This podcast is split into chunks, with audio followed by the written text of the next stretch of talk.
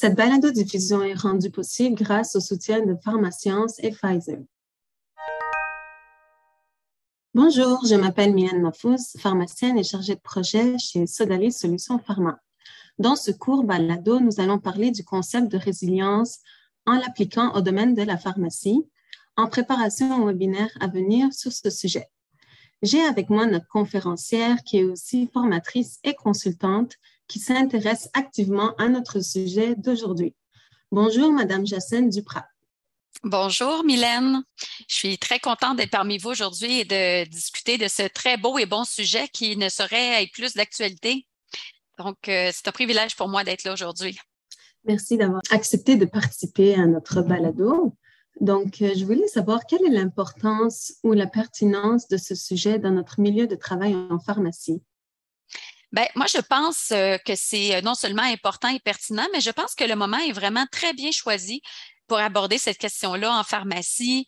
Euh, maintenant qu'on commence un peu à entrevoir l'arrivée de la fin de la pandémie, ou du moins, euh, je l'espère, ça semble vouloir se placer. Euh, je pense qu'on s'en va dans cette direction. Et là, ben, c'est bien connu dans les deux dernières années et demie, les personnes et les équipes qui travaillent dans le domaine de la pharmacie ont vraiment été mis à rude épreuve à cause de la pandémie, mais aussi à cause de la pénurie de personnel. Donc, les gens ont dû faire face à une nouvelle réalité qui était jusque-là inconnue, euh, de très nombreux bouleversements, la nécessité d'ajustement constant. Donc, euh, le niveau de stress, euh, autant aigu et chronique que les gens ont vécu, bien, ça a pris des proportions, je dirais, un peu inhabituelles, puis ça a ébranlé le bien-être, la santé de, bien des, gens. C'est vrai.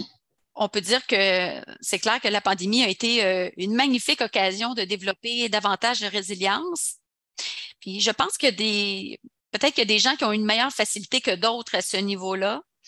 Puis, euh, ce qu'on peut dire sur la résilience aussi, c'est que c'est un sujet qui est devenu d'actualité grâce à la pandémie, ou plutôt peut-être à cause de la pandémie. C'est un sujet qui n'était pas tellement abordé avant, euh, mais maintenant, c'est le temps, je pense, de se pencher sur cette question-là pour donner les moyens aux équipes de pharmacie de, pouvoir relever des défis euh, dans le futur. Je trouve que vous avez parfaitement raison. c'est un mot qu'on utilisait moins auparavant et qu'on entend de plus en plus depuis la pandémie. Mm-hmm. c'est vrai. Je voulais savoir de quel type de résilience allons-nous discuter durant la présentation, étant donné que c'est un mot qui peut avoir plusieurs significations. Oui, ben, c'est une excellente question. Puis merci de me donner l'occasion de le préciser. Euh, parce que effectivement, quand on, entend parler de résilience, souvent on, parle particulièrement de la résilience individuelle, qu'on peut appeler aussi la, résilience personnelle. Puis en milieu professionnel, ben il y a trois types de résilience en fait. Donc il y a la résilience individuelle effectivement, la résilience collective qu'on appelle aussi la résilience de groupe, et finalement la résilience organisationnelle ou d'entreprise. Donc euh, puis ce qu'on peut dire, c'est que la la résilience organisationnelle, ça se trouve à englober la résilience collective, la résilience d'une équipe, et que la résilience d'une équipe, dans le fond, c'est un peu le résultat de la résilience individuelle des gens qui composent cette équipe-là. Donc, c'est important de préciser que moi, ma conférence va porter particulièrement sur la résilience collective et pas sur la résilience individuelle, quoi qu'on va en parler euh, par ricochet. Puis, euh, je pense que euh, c'est en cela que ma conférence peut se distinguer parce qu'on va parler de comment rehausser le niveau de résilience d'une équipe euh, pour rendre en fait les équipes plus agiles, plus solides, plus soudées et plus en équilibre aussi devant les, difficultés et l'adversité qui peut se présenter à eux. Et dans quel cas la résilience est requise dans notre milieu de travail? Ah mon Dieu, ben en fait, elle est, elle est requise euh, très souvent, en fait, parce que euh, on le sait, en pharmacie, les, les, difficultés font partie du quotidien. Puis en fait, euh, évidemment, on peut vivre des petites difficultés, mais on peut vivre aussi des, des plus grands bouleversements et même des situations d'adversité. Donc, il y a, différents niveaux d'intensité ou de gravité là-dedans. Donc, si on parle des situations de difficulté, ben, il y en a, il y en a plein, évidemment. Parmi celles qui sont communes, on peut penser à gérer un client difficile, quand un employé rentre pas le matin puis que ça a un impact sur toute l'équipe, euh, des interactions houleuses avec d'autres professionnels de la santé, ça peut être une charge de travail qui est trop élevée en fonction des ressources qu'on a, ça peut être des bugs informatiques. Euh, donc, ça, c'est les difficultés du quotidien auxquelles on doit faire face. Euh, puis aussi, ben, ça peut arriver des fois qu'on a des changements ou des bouleversements importants, que ce soit au niveau opérationnel, au niveau de la gestion, euh, par exemple, l'arrivée de nouveaux gestionnaires ou des changements de structure organisationnelle ou encore un changement de système informatique ou une inspection imprévue pour laquelle il faut faire des ajustements.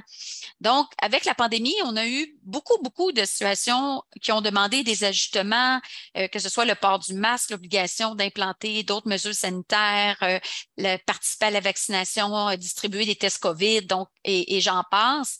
Donc, euh, puis, donc, il y a des moments de bouleversement, mais il y a aussi des moments d'adversité. Et les moments d'adversité, Dieu merci, c'est un peu plus rare, mais quand il y en a, ça a des conséquences importantes. Donc, ça peut être une erreur médicamenteuse grave, ça peut être un vol, ça peut être l'annonce d'une maladie grave d'un collègue. Donc, dans ces, dans ces moments-là, en fait, de, de difficultés, de bouleversements puis d'adversité que la résilience euh, se trouve à, nous être le plus utile, je dirais. C'est vrai. Puis, euh, je travaille en milieu hospitalier et ça me rappelle une expérience de travail.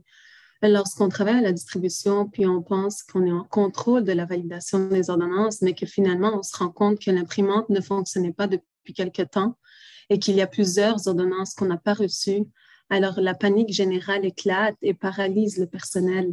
Ah oui, mon Dieu, quel bon exemple. Euh, moi aussi, je suis, ben, moi, je suis une ancienne pharmacienne d'hôpital. J'ai effectivement déjà vécu euh, des situations comme celle-là. Puis en officine, ça peut arriver aussi des fois que la, techno nous lâche, puis ça nous amène euh, une surcharge de travail momentanée. donc, c'est un très, très bon exemple. Puis, c'est le genre de situation, effectivement, qui peut tourner un peu comme au drame collectif, puis qui peut être vécu, comme vous l'avez dit, là, dans la, panique et même la, la, paralysie. Puis, dans le fond, apprendre à être résilient, c'est apprendre à mieux faire face à des situations comme ça où on a l'impression de perdre nos moyens, puis éventuellement aussi de tirer profit de ces situations-là pour en vivre, pour, pour finalement en faire une expérience soit positive ou du moins constructive, c'est-à-dire retirer des apprentissages, euh, trouver des façons de faire face mieux la prochaine fois. Et c'est ça, c'est une partie de la résilience, c'est ça, c'est de, tirer profit de nos expériences, puis de gagner en, force et en, adresse et en, maîtrise. Donc, euh, les, situations douloureuses deviennent peut-être moins douloureuses quand on peut en, retirer, quelque chose de, précieux. Donc, euh, comment faire concrètement? Pour avoir plus de maîtrise, puis, puis aussi peut-être avoir une moins grande dépense d'énergie individuelle et collective dans les situations comme celle-là. Euh, c'est un peu à ça que je veux répondre là, euh, à travers cette conférence que je vais présenter avec vous. Une conférence qu'on a hâte d'écouter qui va sembler très intéressante. Ah, ben merci. Euh, j'ai l'avantage du sujet. Je vous remercie chaleureusement, Madame Duprat, d'avoir participé à ce balado. Ben, avec plaisir. J'espère que les gens vont s'inscrire en grand nombre. Moi également, en fait.